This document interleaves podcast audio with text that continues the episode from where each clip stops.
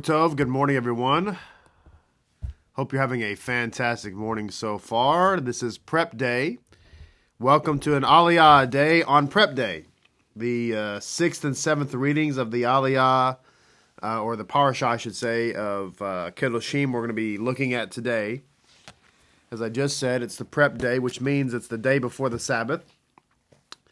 The day in which we all prepare for God's holy Shabbat and uh, as we're getting our homes and tables and dinners ready, birds are singing, butterflies are dancing around our heads. It's nothing but peace, nothing but shalom, nothing but love, nothing but joy. It's amazing, right? Amen.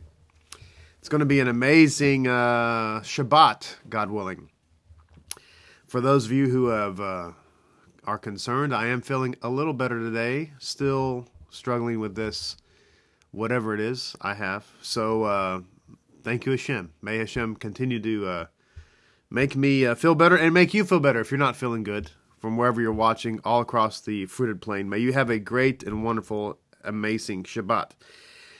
As I said, we are going to be looking at the sixth and seventh reading of Kedoshim. Uh, this has been a great parasha. There are so many mitzvahs in this uh, in this particular parasha. Uh, obviously, even spending 30 minutes a day talking about it, we haven't really been able to uh, to look in depth at every single uh, mitzvah. But that's the great thing about the Torah portion, correct? We there, there there is no end. We you can study the you could you could literally study the Torah your entire life and uh, never run out of things to learn. It's just amazing. So we are in chapter 20 of the book of Vayikra or Leviticus. And if you have the Art ArtScroll Chumash, we're going to be on page 667. Begin reading in verse 8. The verse 8 of chapter 20 is where the sixth aliyah begins. Uh, and it says, You shall observe my decrees and perform them. I am Adonai you who sanctifies you. Now, I want to just point something out. It says, I am Adonai who sanctifies you. And then Messiah Yeshua prayed that we would be sanctified in truth. And he, he and he describes in the book of John, in, in the next sentence, he says in John 17, 17, sanctify them in truth, and your word is truth. So he he he he identifies that truth is the Word of God. Okay? And then later it talks about, and we're going to be reading in a second, that we're sanctified by the Torah. So I just want to, you know, connect the dots on that triangle for a moment because God says here, I am Adonai who sanctifies you. Messiah says it's the word that sanctifies us, which is synonymous with truth. And then later we're going to find out it's the Torah that sanctifies us. So which is it? Is it God who sanctifies it us? Is it the word that sanctifies us? Is it the Torah that sanctifies us? And the answer is yes, it's one and the same. So the Word of God is the Torah of God, which is God. Okay. so anyway, so it says in verse 9 For any man who will curse his father or his mother shall be put to death. His father or his mother he has cursed, his blood is upon himself. The sages point out, by the way, that we are not allowed to curse our father and our mother. And interestingly, there isn't a condition placed upon that. So not all of us have wonderful parents. And uh, nevertheless, we're not allowed to curse them. But the sages also point out that includes after their death as well. We're not allowed to con uh, to uh, curse them in life, nor are we allowed to curse them after their passing. I just want to point that out. There's a very strong ethic. Remember also, by the way, that in the Torah when it talks about honoring your mother and your father. That's one of the only mitzvahs that actually has a um, not a condition. That's not one word I'm looking for, but a, a benefit associated with it. Most mitzvot do not tell you what the reward is. In fact, the sages say you shouldn't really seek out what the reward is uh, most mitzvot don't tell you. So, in other words, if you wear a tzitzit, it doesn't tell you. Wear a tzitzit, you're going to be amazing. Or you eat kosher, guess what's going to happen? You're going to have, um, you're going to be brilliant. It doesn't tell you that, right? And so there's a there's an idea in Judaism that we're a not supposed to seek out the reward, and b we're supposed to consider every mitzvah as important. We're not necessarily supposed to rank the mitzvah, although in a way the Torah does, because it says that you know we're not allowed to commit a to to break any law, even with the life over law principle, um, for idolatry or adultery or murder. So one could assume that those are the top three mitzvot. Never and then and then of course we talked about yesterday that Yeshua said the top two mitzvot are love God with all your heart, soul, and strength, and love your neighbor as you love yourself. Nevertheless, we're not to think about the mitzvot in terms of their ranking. Having said that, when it comes to honoring your mother and your father, God says, do this and you'll have a long life. So, isn't that interesting? Um, so that you would live long. And so it's kind of a, we say that tongue in cheek to our children honor your mother and father, you'll have a long life. Uh, I believe, uh, if I'm not mistaken, that also says that about not separating or uh, eggs from a nest that has the, the mother bird in there. And then we have, of course, just as an aside, we have God giving us the reward for tithing. That's another one where He stipulates that if you tithe, then you know you'll you'll uh, have more than enough. You'll see that I'll bless you. And of course, Yeshua says that as well about tithing, right? He says, "If give, it'll be given back to you, pressed down, shaken together, running over." So um, anyway, it says a man who will commit adultery with a man's wife, who will commit adultery with his fellow's wife the adulterer and the adulteress shall be put to death. This is talking about having intimacy with somebody else's spouse. That's adultery. And incidentally, um, the incident in the Gospels where the adulterous female is brought before Messiah Yeshua and, and they're trying to entrap the Messiah and find out what his uh, what he's going to say about her it, it's uh, peculiarly absent is the male.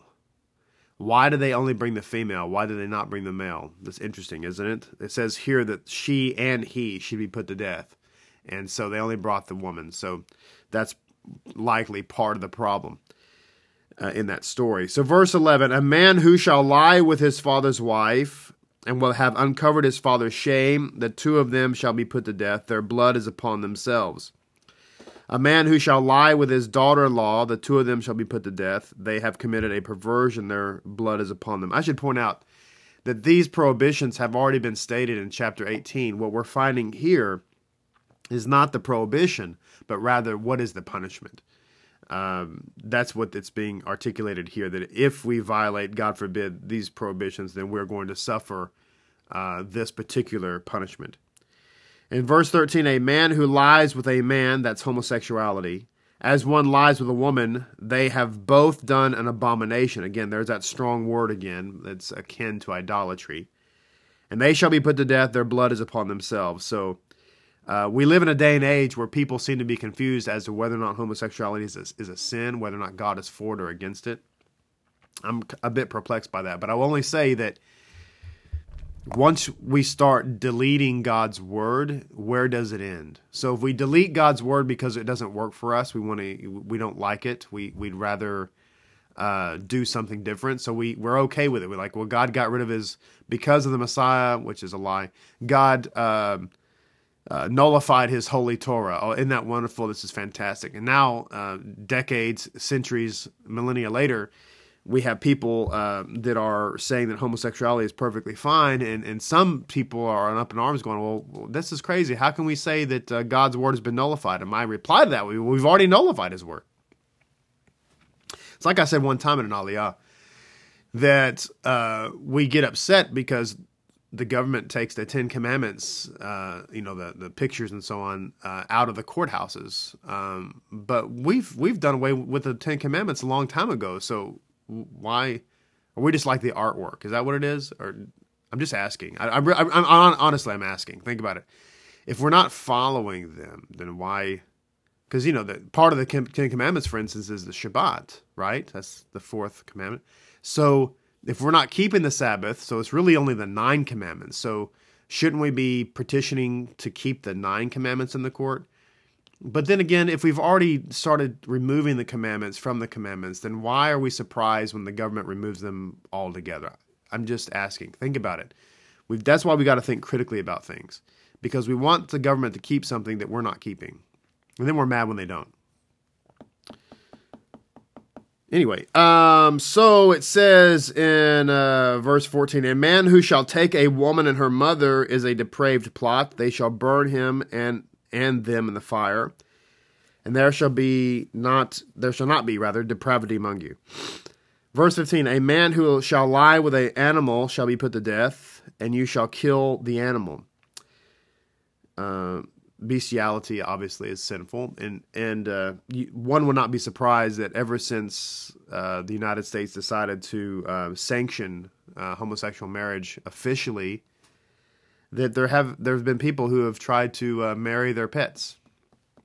And I know it sounds insane, right? It's crazy. How could that happen? Well, I, I just got through telling you how it could happen, but this is happening happening. And so when we read these kind of things uh, when i was growing up as a young boy um, a thousand years ago um, we you would read these kind of things and you would think that's who does that? That's insane. Nobody does that.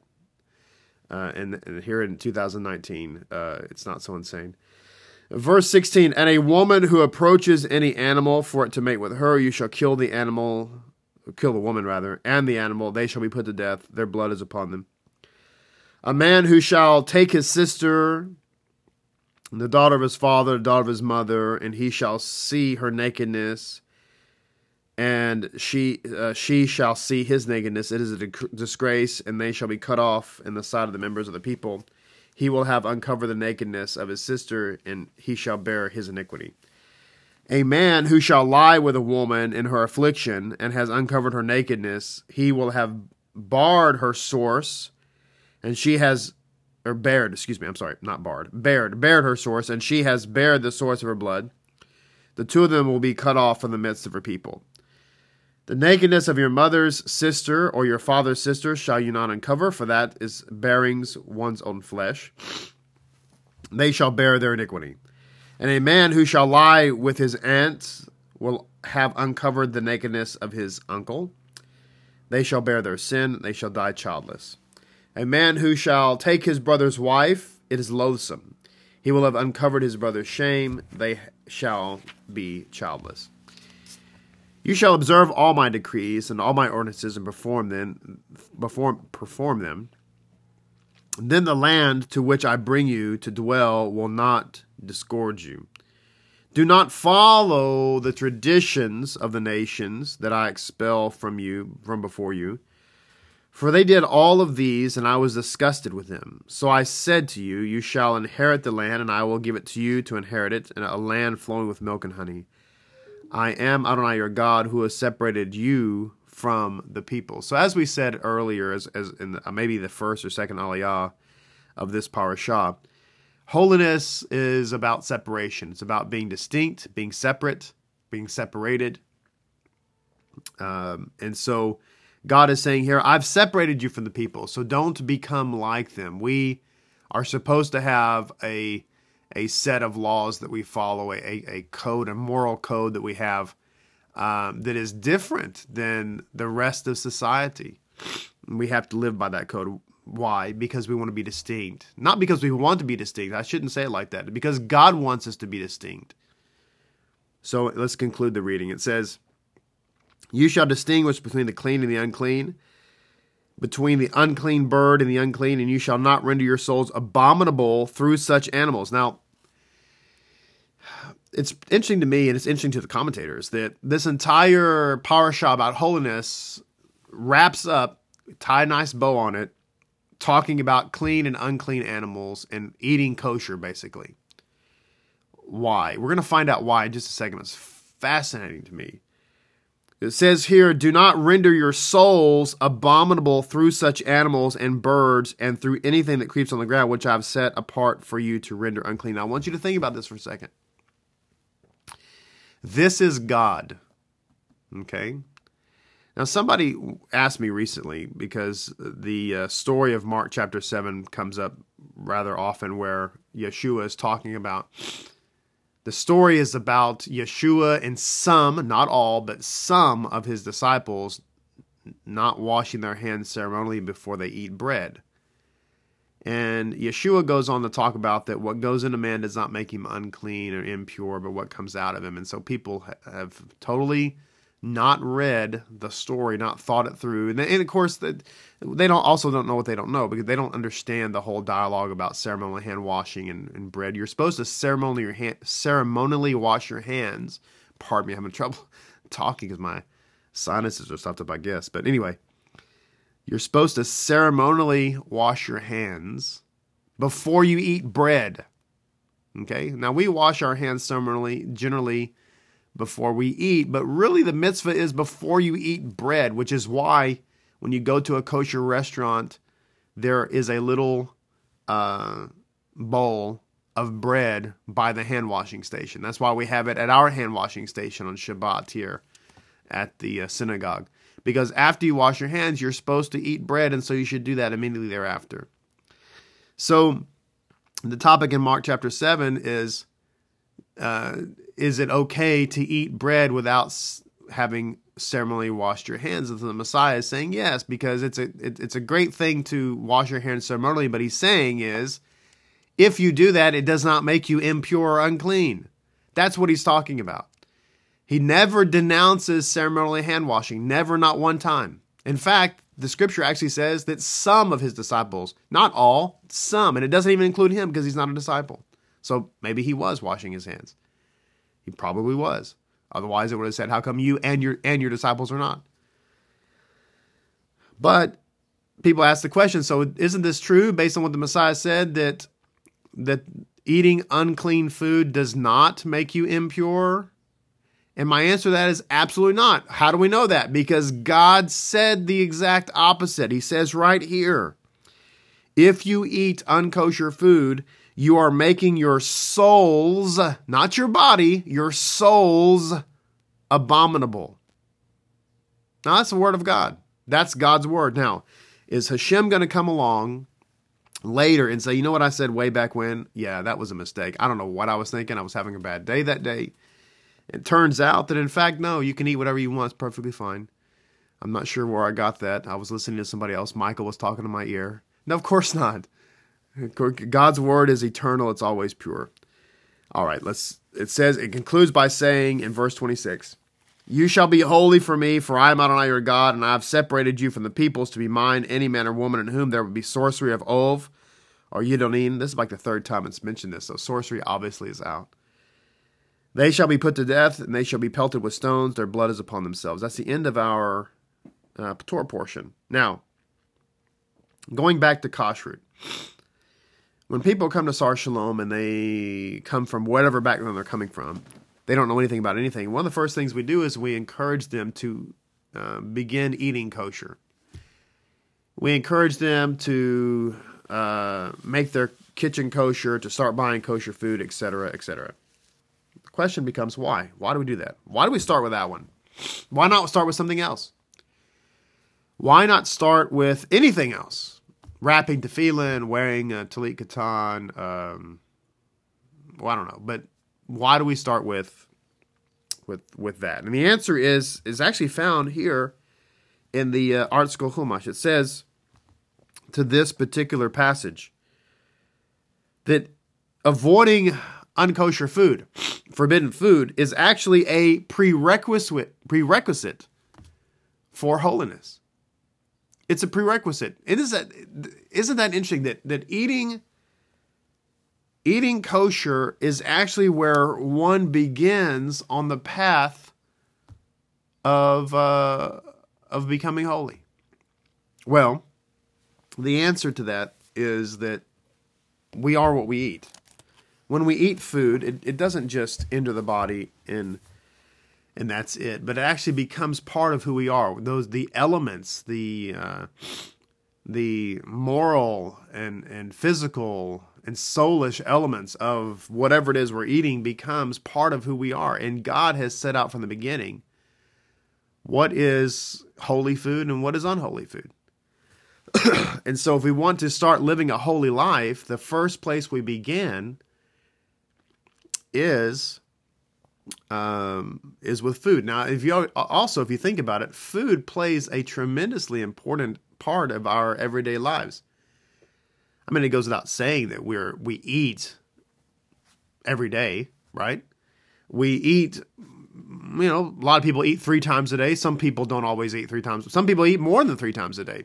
But what else is it about? If we want to have a social event, it always involves food right? We want to we want to we think about taking someone out for something special. It's always about food. We always think about well, let's go out and get something to eat, or let's go to dinner. Or if you want to take somebody out, maybe you're courting someone, you think, well, what should we do? You know, let me let me take them out to dinner. So food plays an important part. A lot of people are addicted to food. They're addicted to certain types of food. Um, the stomach has become uh, people's gods in a lot of uh, in a lot of instances. Anyway, it plays a very important aspect. But to quote from Rabbi Munk, he says, "You shall distinguish." Talking about verse twenty-five, he says, "The raising of man to the ideal holiness begins with his observance of the dietary laws, as was explained in the commentary to the Exodus twenty-two thirty. Here, the Torah recalls this important truth." As it concludes the chapters proclaiming the laws of holiness. So, again, just to emphasize that everything that we're trying to accomplish in living a holy life before Hashem, the place in which to begin that walk is kashrut. This is why for us it's one of the first things that we say. We we tell people basically we have three areas in which we encourage people to begin doing as they're uh, on their path. First is to eat kosher. The second is to observe the Shabbat. And third is to observe the Yom Tovim, the festivals. Because kosher, of course, we just got through saying, and we're gonna we're about to find out why it's a prerequisite, is the prerequisite for holiness. Shabbat keeping is all about turning away from idolatry and acknowledging the one true God getting on God's timetable. And of course, the festivals are also about getting on God's timetable. And it's also about getting into the flow of what God has done, what He's doing now, what He's going to do in the future. And so this is where the person begins, and everything else from there is just, uh, you know, learning and growing. But it says here to be sure, the supreme moral objective that holiness represents is accessible to all men. So all men can achieve this goal. You don't have to be just Jewish. Of course, you you have meaning. To be Jewish means you're in the covenant. But it's not as if if you're not Jewish, there's no hope for you. If you're not Jewish, the hope is that you will convert. But anyway, it's, it says, but there exist certain entities on earth that have an inherent quality of holiness. So all men can become holy, but there are entities on earth that have an inherent holiness. And the example given here is the is first and foremost the Holy Land. The Holy Land has an inherent holiness that is far and above any other land. There is something intrinsically holy about Israel that does not exist anywhere else. He also points out that the Sabbath is an intrinsically holy day. This is why you can't make just any day Sabbath. It doesn't it doesn't work. You, you and I don't have that prerogative. You and I do not have the ability to distinguish what day is holy and what day isn't. The Sabbath has an intrinsic holiness.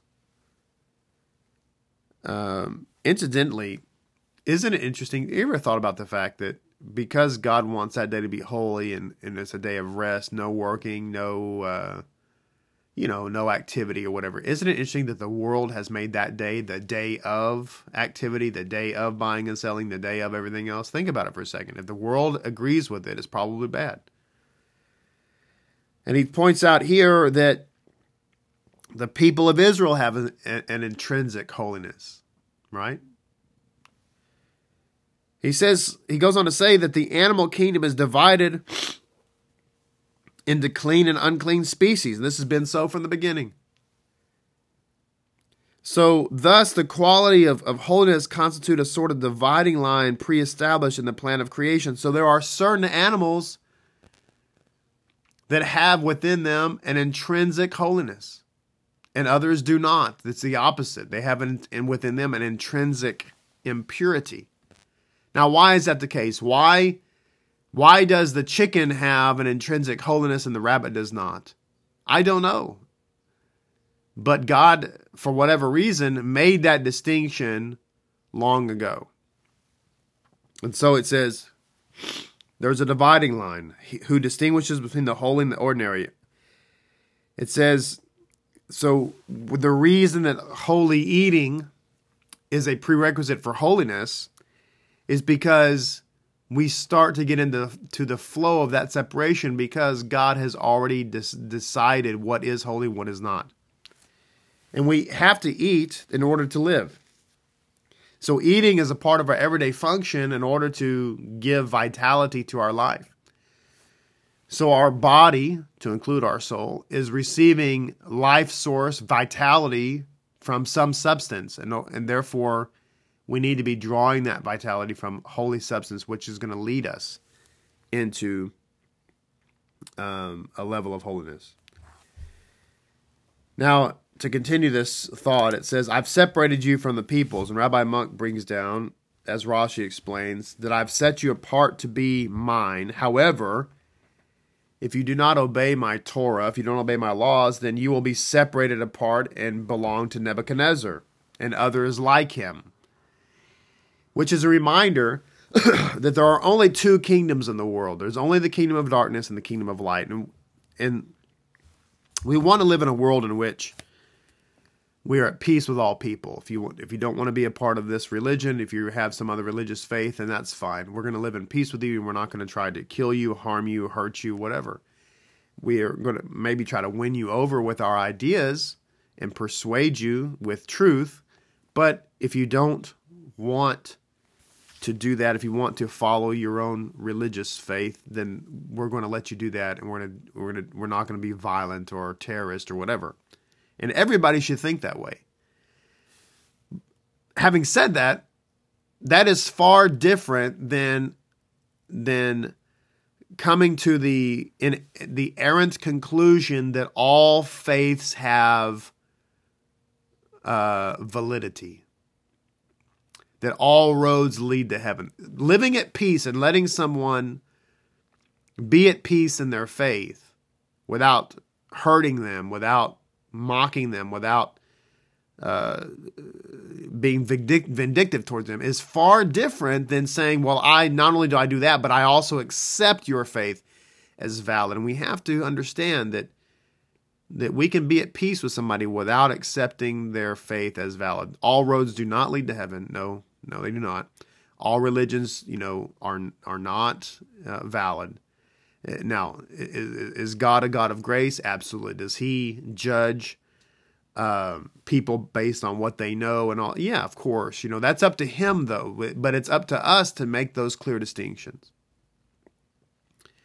The reason I point that out is we have to understand there's there are only two kingdoms in the world. Period. End of discussion. There is either the period, the, the kingdom of light or there's a kingdom of darkness. That's all there is. And we have to make those distinctions because we live in a world that wants to be, wants to blur the lines between truth and falsehood. That all roads lead to heaven, everybody's viewpoint is, is correct. Um, that we can't have any absolutes. There's there are no absolute this or absolute that. Uh, there are diff- just different shades of gray. There are uh, people who, um, you know, nobody wants you to say, for instance, that getting a tattoo is, is a sin. It, it's a sin to you, but not a sin to me. That that's the kind of attitude people want to have. Um, and so we just have to guard against that. Is what I'm trying to say here. Because it's saying here, you can be set apart to me. And how are we set apart to him? Through the Holy Torah. If you're not set apart to me, then you're set apart to Nebuchadnezzar or others like him. So much more to say, but man, we've, we've just scratched the surface. But I just want to share this last little part here. Because I think what I'm about to read prevents us from sounding arrogant, right? Um, it says Rashi goes on to quote Rabbi Eliezer ben Azariah when he says a person should not say I hate pig's meat or I can't bear to dress in clothing of mixed materials, that is, linen and wool. But rather he should say, I would like to, but what I what can I do? My heavenly Father has forbidden me to do it. We learn this from the Torah's words, I have separated you from the peoples to be mine. Let your separation from them be in honor of my name. One should separate from sin and accept sub, sub, subservience to the kingdom of heaven. In his eight chapters, chapter six, Rambam draws a distinction between the rational commandments and the non rational ones. The rational commandments are consistent with human logic, whereas the non rational ones require blind ob- obedience. That's why they're called commandments of obedience. And Rambam explains that Rabbi Eliezer ben Azariah's statement only applies to the non rational commandments, which do not correspond to man's natural reasoning or desires. Man should not attempt to associate his personal desires with them, but should perform them purely as God's decree.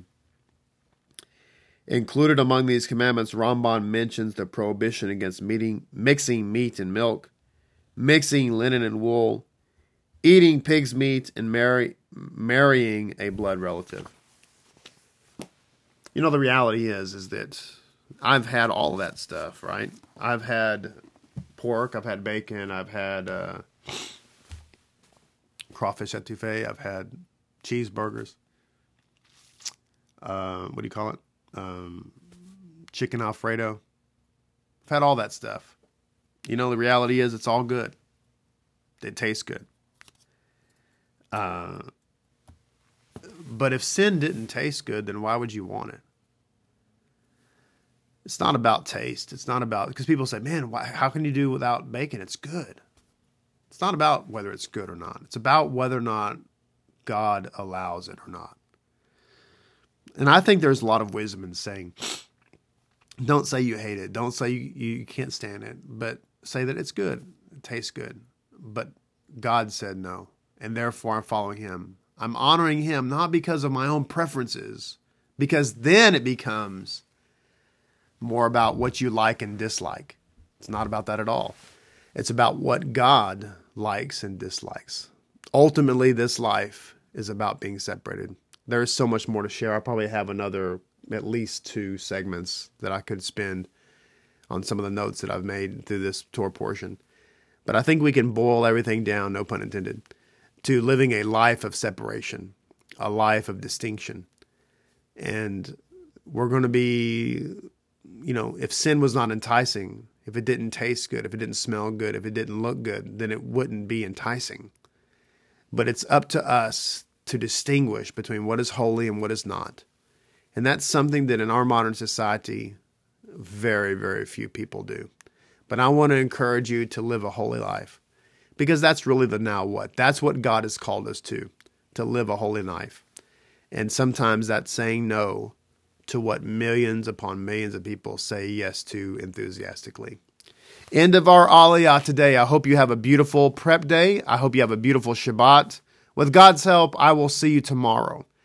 And we will all be in the synagogue together, worshiping and magnifying the name of the Holy King. If you're new to us, if you live in the Dallas Fort Worth area, please join us. Please come to the synagogue. We'd love for you to be with us. If you're not in the DFW area, please join us on live stream. You can go to to mysarshalom.com and join us on live stream. Uh, join uh, literally hundreds of people who will be watching tomorrow with you and it's going to be a joyful time. Again, if you're here in the Dallas Fort Worth area, please join us in person. We'd love to have you and meet you and and enjoy your company. Shalom and blessings. Shabbat shalom. See everybody tomorrow.